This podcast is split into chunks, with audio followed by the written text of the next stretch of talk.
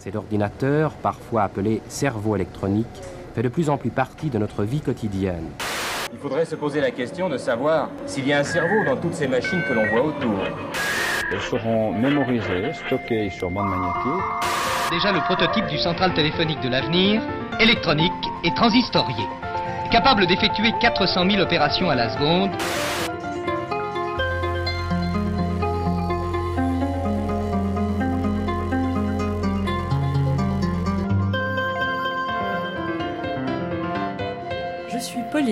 Je suis Marguerite, Bienvenue sur Technocurious. le podcast pour les techno-perplexes.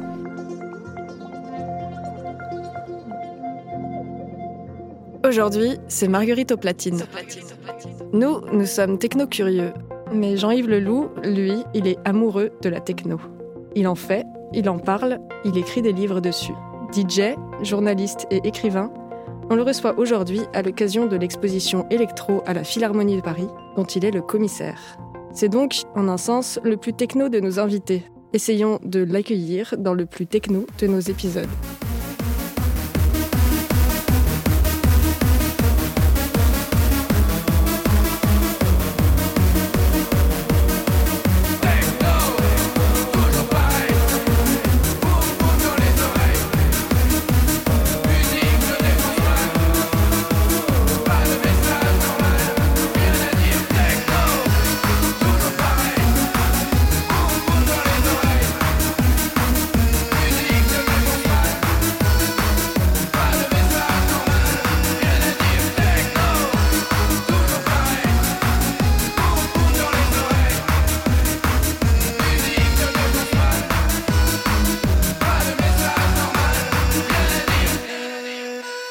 J'ai parlé de cette interview à mon père, il m'a dit Ah, c'est marrant, tu vas faire une émission euh, sur euh, les musiques électroniques, c'est-à-dire les musiques euh, boom boom, quoi. C'est pas très intéressant finalement comme sujet. Donc je me demandais est-ce que c'est une bonne définition des musiques électroniques et de la techno par extension? De dire que c'est une musique de défonceman sans message normal et puis surtout que c'est toujours pareil, boum boum dans les oreilles Bah, Il y a, une- y a une- sans doute une part de vérité euh, là-dedans, mais après, il faut prendre chaque, chaque terme pour essayer de les expliciter. Techno toujours pareil? Techno, toujours pareil. Comme dans toute musique, il y a des structures, il y a des choses, des éléments euh, structurels, euh, percussifs, euh, mélodiques, des approches qui reviennent effectivement, qui sont communes à pas mal de, de morceaux. Donc il y, a, il y a une part de vérité. Après, toute musique, elle s'apprend. L'oreille, elle doit se, se fondre dans une musique. Elle doit apprendre à l'écouter pour en, en saisir parfois les variations, les subtilités. Et c'est, je pense que c'est la réalité de beaucoup de, de musiques différentes.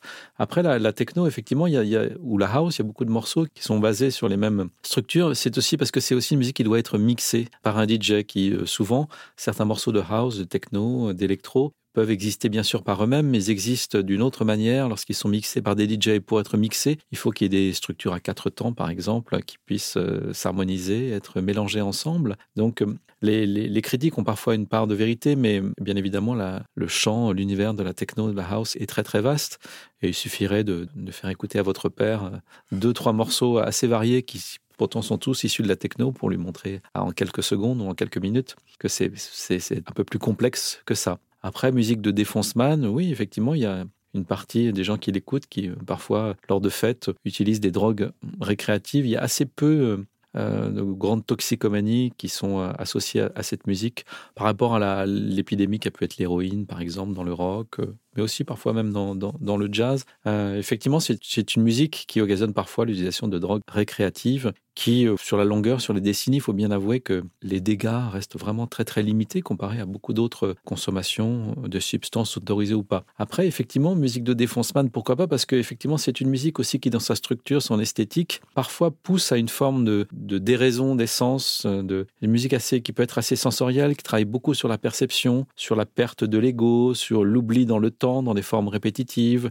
Donc effectivement, il y a aussi une esthétisation euh, d'une euh, Du Euh, boom boom Ouais, d'une- de, ce côté défonceman, comme on, comme on dit. Effectivement, ça a aussi l'utilisation de, de, de drogues qui ont parfois été plus importantes à certaines époques, qu'il est peut-être parfois moins aujourd'hui, quoique elle est très répandue dans une grande partie de la jeunesse et de la société aujourd'hui, quelle que soit la musique que l'on écoute. Elle a aussi, aussi une influence sur la manière de faire de la musique. Oui. Euh, de même titre que le, le rock psychédélique aussi a un lien euh, très esthétique avec l'imaginaire aussi qui peut être développé à partir de la drogue. Tout le monde n'en prend pas, bien évidemment.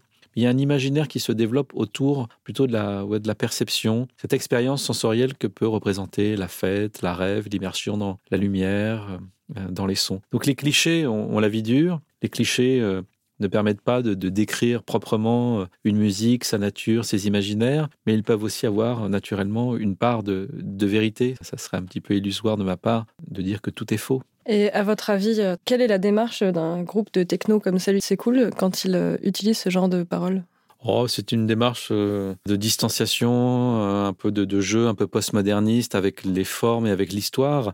C'est déjà une musique qui regarde sa propre histoire et avec malice. C'est un morceau assez malicieux, Hmm. qui est assez bien réalisé, mais au fond, c'est qu'un énième morceau dans cette tradition un peu gabber ou hardcore.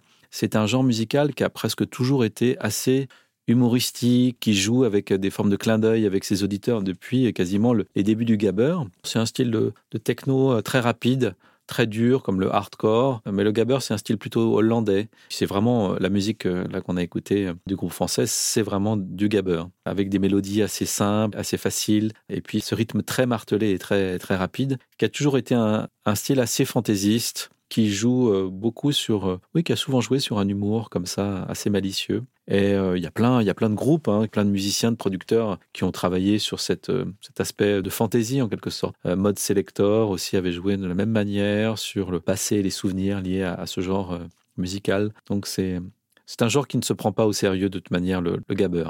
Alors que le hardcore, qui est sa variante peut-être parfois avec des sonorités plus industrielles ou plus sombres, lui, c'est parfois pris plus au sérieux. Tu connais les Blue Watchers? Ça, c'est le groupe qui cartonne en ce moment. Tu les entends partout, dans les aéroports, dans les bars, dans les couloirs, dans les parcs. Écoute, tu vas voir l'époque dans laquelle on vit aujourd'hui. Blue Watcher.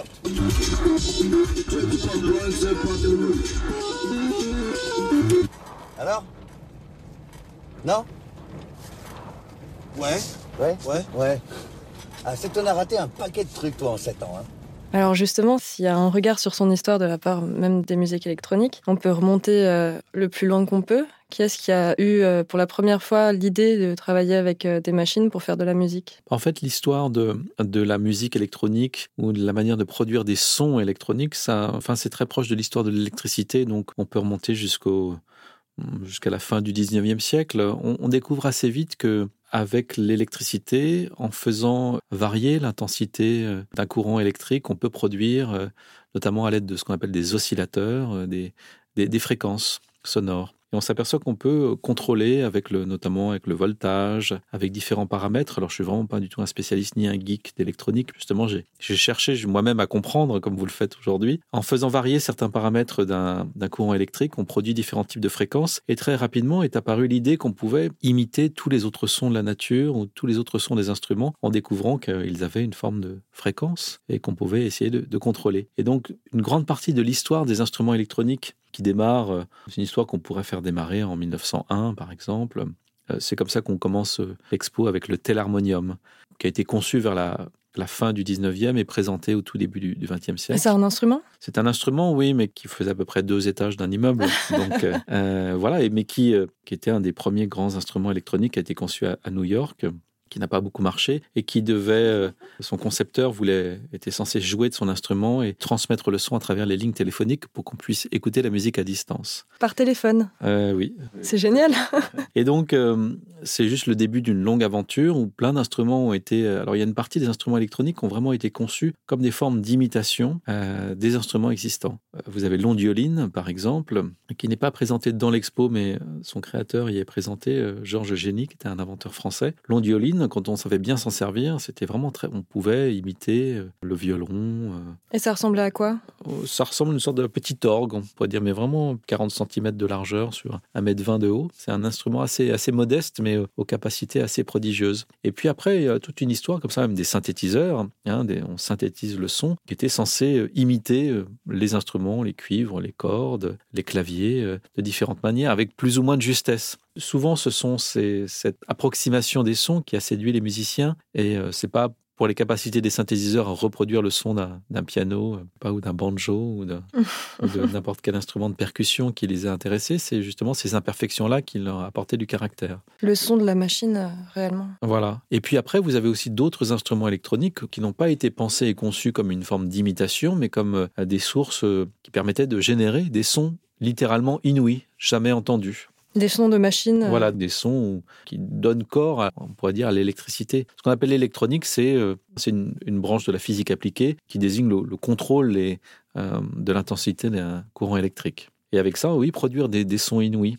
Mais après tout, l'électricité, vous savez, on a tendance à considérer l'électrique, l'électronique comme quelque chose d'artificiel, technologique, de pas, pas véritablement naturel, alors que l'électricité, elle est présente à l'état, à l'état de nature et pas seulement à travers les éclairs. Elle est présente dans notre corps humain. Notre corps humain, notre cerveau communique ou en tout cas euh, euh, génère une forme d'électricité, un courant électrique qui nous permet de parler, de penser, euh, de, de se mouvoir. Donc l'électricité, finalement, c'est quelque chose de très humain et très organique aussi.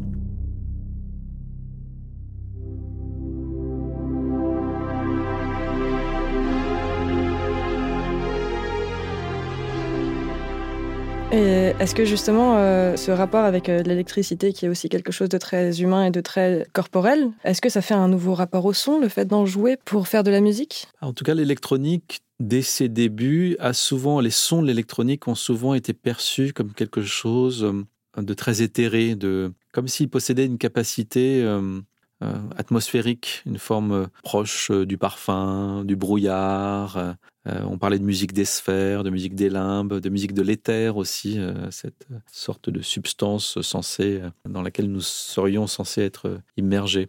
Elle avait beaucoup à voir avec quelque chose d'impalpable. Alors certes, la musique, les sons sont quelque chose d'impalpable, mais la musique électronique, avant de devenir cette musique très rythmique, très percussive et dansante, a d'abord été une musique euh, du rêve, euh, de l'évasion, euh, de l'évasion hors de soi. C'est pour ça qu'elle a souvent été associée à la science-fiction, au futur, au, au fantastique, et parfois utilisée au cinéma aussi dans les années 50 ou 60 pour décrire les troubles de l'esprit dans les films d'Hitchcock, par exemple, la musique Mm. électronique. C'est pas de la musique de discothèque, bien évidemment, c'est la musique qui peut exprimer l'inconnu, l'inouï. Alors soit les mondes de la science-fiction, ou soit les, les territoires inconnus de l'esprit. C'est ça qui est étonnant quand même, parce que je penserais plutôt à, à des savants plutôt qu'à de l'imaginaire, à quelque chose de, de technique dans les débuts de la musique électronique. Ah bah oui, bien évidemment, il y a de toute façon, il y a la musique électronique véritablement, on pourrait dire qu'elle commence à se doter d'un répertoire spécifique après la Seconde Guerre mondiale. Avant, vous avez des instruments qui commencent à exister, mais qui sont parfois intégrés à des orchestres ou à des ensembles plus classiques sur lesquels on joue des,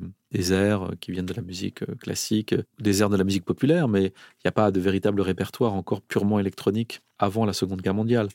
Après, vous avez ce qu'on appelle des centres de recherche ou plutôt des studios de recherche qui naissent entre 48 et 68, qui se développent pendant une vingtaine d'années, soit dans des grandes entreprises technologiques comme Philips par exemple, ou Bell, les laboratoires Bell, ou dans des grands organismes euh, étatiques de diffusion radio ou de télévision, donc à la radio-télévision française, à la WDR, donc une radio euh, est-allemande, à la RAI par exemple, ou dans des grandes universités, l'université de Princeton près de New York par exemple. Mais donc à des fins de recherche? On est à la fois dans des studios de recherche qui mêlent des- une recherche en termes de lutherie, donc euh, fabrication euh, d'instruments, et puis euh, vous avez des compositeurs qui sont invités. Et les premiers morceaux sont vraiment des, des formes d'études, c'est des études de son, de timbre, les morceaux électroniques des années 50. Dans ces centres de recherche, euh, n'ont pas laissé une trace euh, inaltérable dans l'histoire de la musique. Ce sont plutôt des, premiers jalons dans, une recherche euh, vers de nouvelles sonorités et de nouveaux instruments.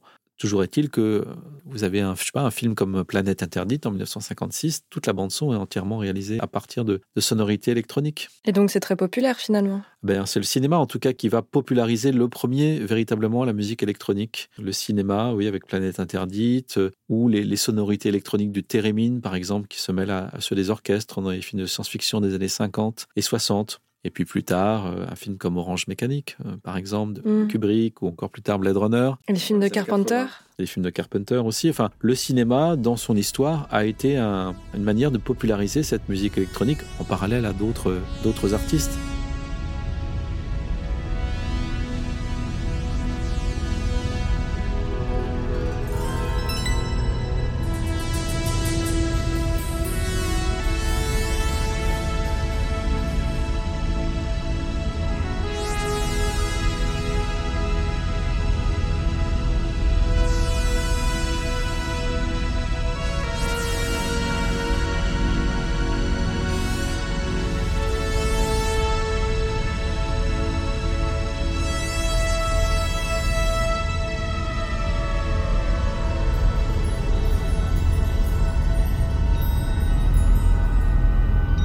La musique électronique, elle devient, enfin, commence à toucher aussi le grand public dans la musique à partir de 68, quand justement des, des musiciens euh, pop commencent à s'intéresser ou s'inspirent des recherches des studios et des laboratoires qui sont liés à la musique savante et intègrent peu à peu, alors soit des, ce sont des effets sonores, soit des premiers instruments.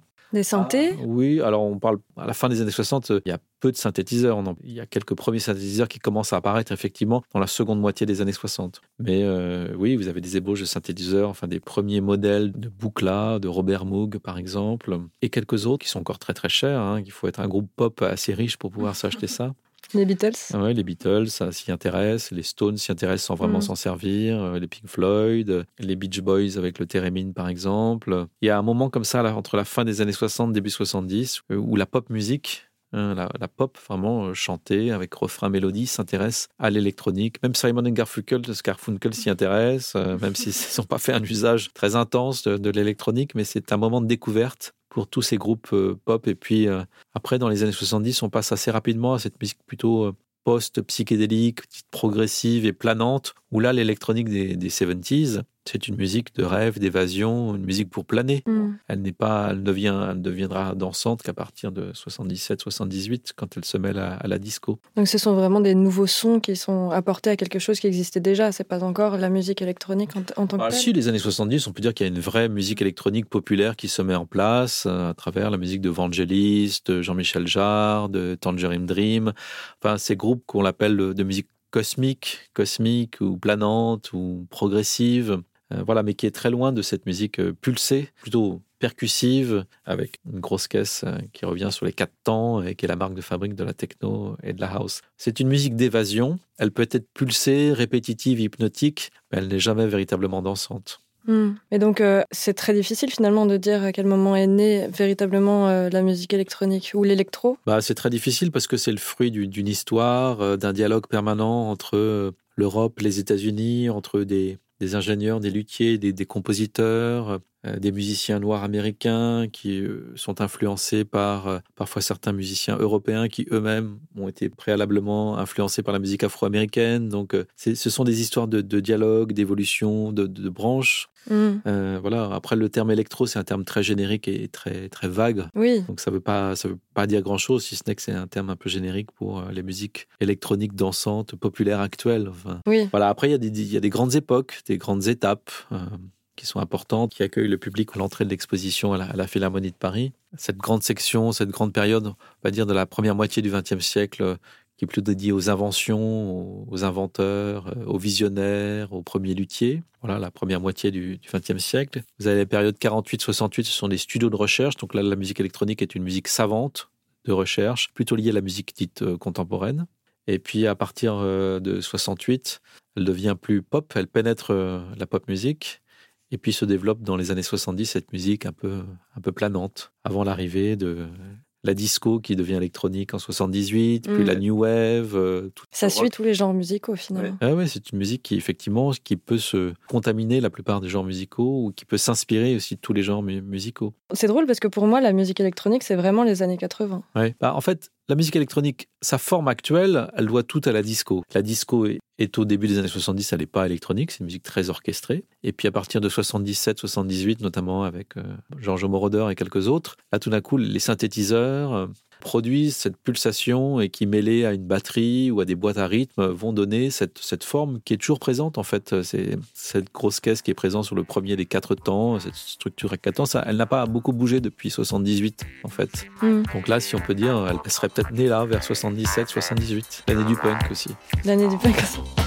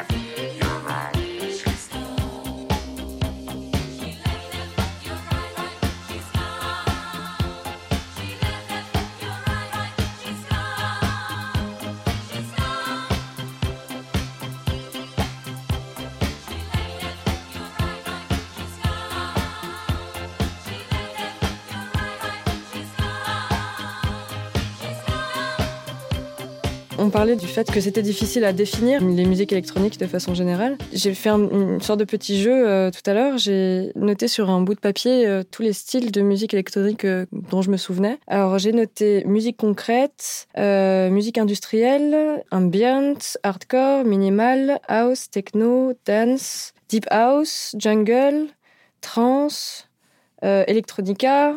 Sans compter euh, le style de tous les DJ qui sont très différents les uns des autres, etc. Comment on s'y retrouve là-dedans? Ça demande une érudition pas possible. Bah, on, oui, on s'y perd assez vite. Euh, C'est un peu moins présent aujourd'hui, ces, ces, genres et, des sous-genres chez les DJ, chez le public. On est moins euh, corporatiste. C'est vrai que dans les années 90, les, les toutes premières années étaient assez éclectiques et puis peu à peu se sont développées justement ces, ces soirées, euh, ces labels, chacun euh, prêchant pour sa propre paroisse en quelque sorte ou sa propre chapelle et avec des tribus qui se sont séparées les unes des autres. Ça, ça a été très typique des années, euh, des années 90 Mm. où tous ces genres sont nés, euh, euh, jungle, euh, trip-hop, trance, euh, transgoa, toutes les variantes de la transgoa, du hardcore, du gabber, etc. Aujourd'hui, effectivement, vous avez ces différents styles, mais les clubs, les soirées, les DJ, le public ne sont plus aussi, disons, obtus ou passionnés par un seul et même genre.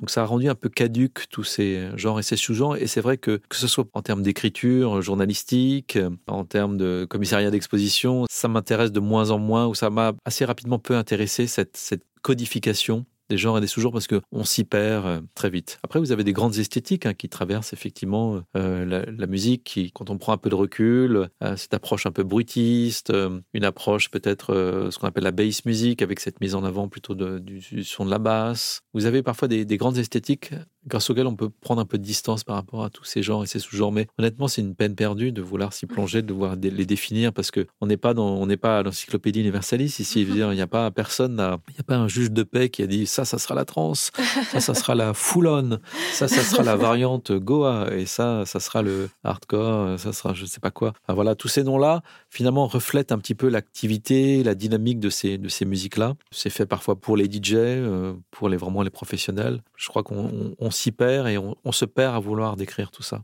Donc on parle tout simplement d'électro. Oui, on parle électro. Après, bien, vous avez des musiques qui sont plus ou moins dansantes. Euh, bah, après, vous parlez tout simplement de, oui, de démarche de tel musicien, tel DJ. C'est ça qui est peut-être plus intéressant. Sinon, vous finissez par enfermer les gens dans des, dans des genres. Une autre euh, chose qui est très euh, diverse dans la musique électro, à mon sens, c'est que pour moi, l'électro, ça peut être à la fois David Guetta qui fait un concert à Bercy avec des lumières, des lasers et des danseuses, et puis ça peut être également aller chercher tel mixtape complètement euh, obscur sur SoundCloud ou euh, l'activité de tel DJ qui fait ça tout seul dans sa chambre. Et pour moi, c'est autant euh, l'électro l'un que l'autre. Est-ce qu'il y a quand même une certaine euh, unité malgré tout entre ces deux extrêmes, le très mainstream et le très underground? Oui, mais bien sûr, comme dans le rock, comme dans le, comme le jazz, comme dans la musique néoclassique. Enfin, vous avez des, des figures très, très racoleuses. Vous avez d'autres très expérimentales. Enfin, vous avez quand même différentes artistes, différentes démarches euh, qui peuvent être rassemblées sous un seul et même terme, bien évidemment. Après, ils partagent parfois des instruments communs, des logiciels communs, des, des structures euh, communes. Pour la dance music, vous pouvez avoir des morceaux de David Guetta qui sont basés sur les mêmes structures, euh, ces fameuses structures à quatre temps héritées de la disco euh,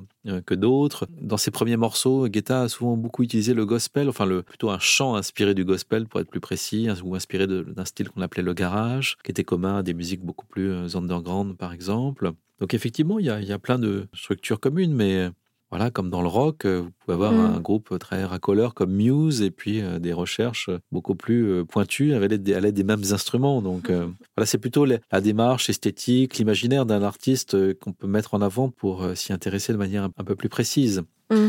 Après, euh, David Guetta et tout le courant qu'on a appelé l'EDM, Electronic Dance Music, qui est un terme que les Américains ont adopté pour parler de cette pop mainstream, internationale, très électronique. En fait, ils, ont, ils utilisent des structures rythmiques euh, très proches de la techno, de la house, de l'électro, ou du dubstep, euh, ou d'autres genres. Mais finalement, ils, ont, ils sont revenus un peu vers une forme assez pop, avec euh, des refrains, avec une, une structure qui est proche de la chanson et, Mm. et- et de la pop, et, et non plus de cette forme volontairement répétitive et parfois un peu plate, avec beaucoup de permutations de séquences, qui était celle de la house, de la techno, de l'électro. Donc c'est encore une nouvelle évolution finalement. Enfin, c'est une nouvelle évolution, c'est plutôt un retour vers la pop. Ouais. Euh, vraiment, ce sont quand même des chansons qui sont composées, certes avec des grandes équipes, avec un travail particulier sur ce qu'on appelle le hook, euh, ce Mm. qui va vous crocheter en quelque sorte l'oreille euh, dès les premières secondes, ou qui va être une sorte de pas un point d'orgue, mais un espèce de, de repère euh, sonore euh, très particulier qui va revenir euh, régulièrement dans, dans le cours du morceau. Vous avez presque des règles de composition maintenant pour cette musique un peu mainstream, enfin très mainstream.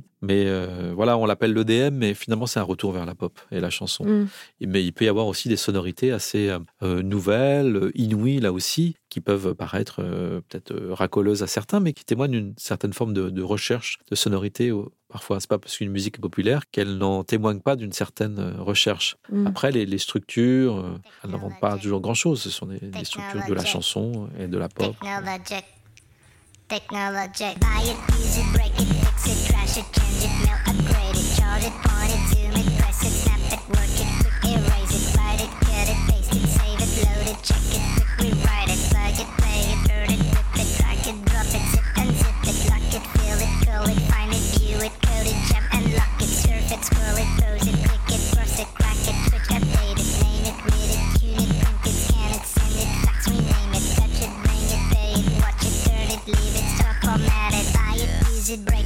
it, fix it, trash it, change it, melt, upgrade it, charge it, point it, zoom it, press it, snap it, work it, quick erase it, write it, cut it, paste it, save it, load it, check it, quick rewrite it, plug it, play it, burn it, rip it, L'électro, c'est pas seulement de la musique, c'est aussi de la danse, c'est quelque chose de très visuel, souvent des fêtes avec euh, de la lumière, du son, des- une façon de s'habiller, de la danse. euh. Il y a une culture commune, euh, même entre David Guetta et les SoundCloud de ce point de vue-là ou pas?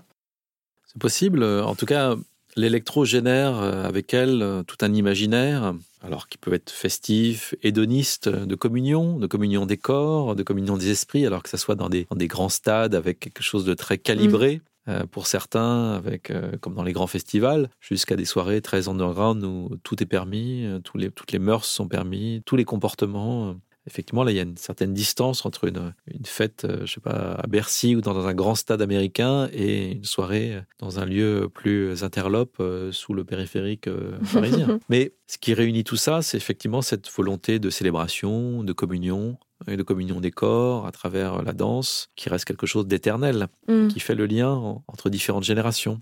Euh, je pense que des gens qui vont écouter euh, David Guetta ou n'importe quel autre groupe américain euh, sont tout aussi sincères dans leur désir de, voilà, de se croiser, de se rencontrer que, que, que d'autres. Oui. Et c'est ce qui apparaît d'ailleurs dans cette exposition à la Philharmonie. On a toute une série, par exemple, de diaporamas qui font des portraits de danseurs, de rêveurs ou de clubbers. Alors que ce soit des, des jeunes qui écoutent du, du gabber à Moscou, que d'autres euh, un peu post-hippie qui écoutent de la trance à Goa, que des jeunes qui écoutent de l'EDM à l'Electric Daisy Carnival, qui est un gros, gros festival itinérant euh, aux États-Unis, que euh, des gens que l'on rencontre au Péripat, euh, dans un club euh, lieu underground. Enfin, vous avez plein de lieux différents comme ça et vous, vous voyez un peu tous les, les comportements, les corps, les, les postures, euh, les looks, bien évidemment, qui sont Mm. très différents. Mais je pense que chacun peut y trouver des, des points communs entre ces jeunesses ou ces tribus ou ces différentes générations qui se sont succédées sur les dance floors euh, des années disco euh, 70s jusqu'à jusqu'à aujourd'hui et dans, et dans différents pays du monde. Entre tous ces pays du monde, entre en dessous d'un pont du périphérique parisien et Goa, l'électro, on arrive à la Philharmonie de Paris, qui est quand même euh, au départ liée aux musiques du passé. On pense plus à la Philharmonie pour euh, des grands concerts de musique classique que pour l'électro. Qu'est-ce que ça veut dire une exposition euh, électro à la Philharmonie? Est-ce que ça veut dire que l'électro est déjà une musique du passé? Est-ce que ça veut dire qu'elle rentre dans le rang? Ou est-ce que c'est juste euh, une Alors- question de découverte C'est effectivement une musique qui a une histoire. L'arrivée de la house et la techno à la fin des années 80, c'est une musique qui a presque plus de 30 ans d'âge. La musique électronique a plus d'un siècle d'histoire, donc euh, il serait temps de la raconter, même si cette exposition n'est pas une expo historique, mais euh, qui est plutôt dédiée aux cultures, aux codes, aux esthétiques et aux imaginaires Mm. qui guident les musiciens.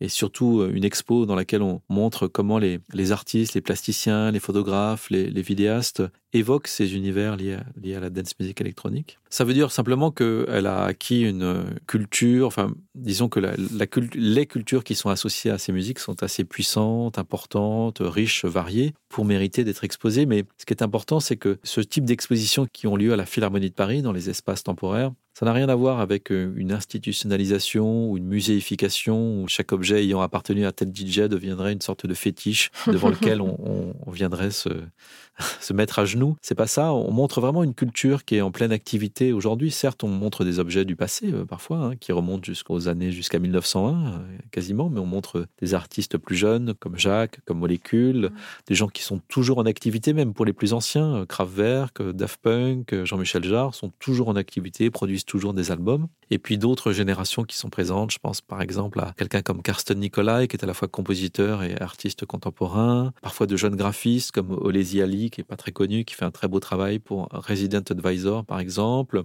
Ou euh, Anthony Buril, qui est un graphiste anglais, qui a fait de très beaux clips et aussi de, très beaux euh, flyers, par exemple. Vous avez plein d'artistes de générations différentes, de pays différents. Et on montre plutôt une culture en pleine ébullition, en pleine activité. On vient plutôt documenter et euh, témoigner de son activité, euh, de sa contemporanéité, plutôt que de la muséifier. Il n'y a pas d'objet ayant appartenu à tel ou tel artiste dans cette exposition, à, part, à, part, à part une vieille fly case de Jeff Mills, très très abîmée.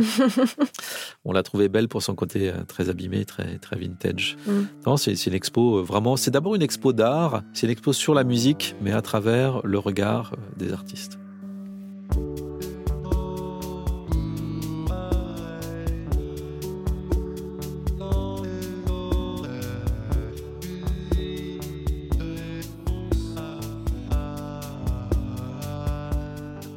Voir l'exposition Electro à la Philharmonie de Paris du 9 avril au 11 août 2019. Si vous êtes intéressé par la musique électronique et vous voulez aller plus loin, je vous conseille fortement la lecture de Les Basiques, la musique électronique, un livre écrit par Jean-Yves Leloup et disponible en ligne entièrement sur olats.org avec plein de sons à écouter en même temps que vous lisez. Je remercie chaleureusement Jean-Yves Leloup d'avoir accepté notre invitation et pour ses réponses passionnantes à nos questions. Si vous avez aimé cet épisode, n'hésitez pas à nous le faire savoir sur les réseaux sociaux et en nous notant sur Apple Podcasts. Découvrez tous nos sujets sur notre chaîne de podcast et notre site internet ayantechnocurious.com. Technocurious est publié toutes les semaines, donc à lundi prochain. Cette émission a été produite et réalisée par Pauline de Gourcuff et Marguerite Enbel. Sur une idée originale d'Eleonore O'Keeffe, musique de Machidiso Mohajane, design par Sam. Merci aux plus techno de tous les studios, la cabine rouge, et aussi à Max et au studio MHP.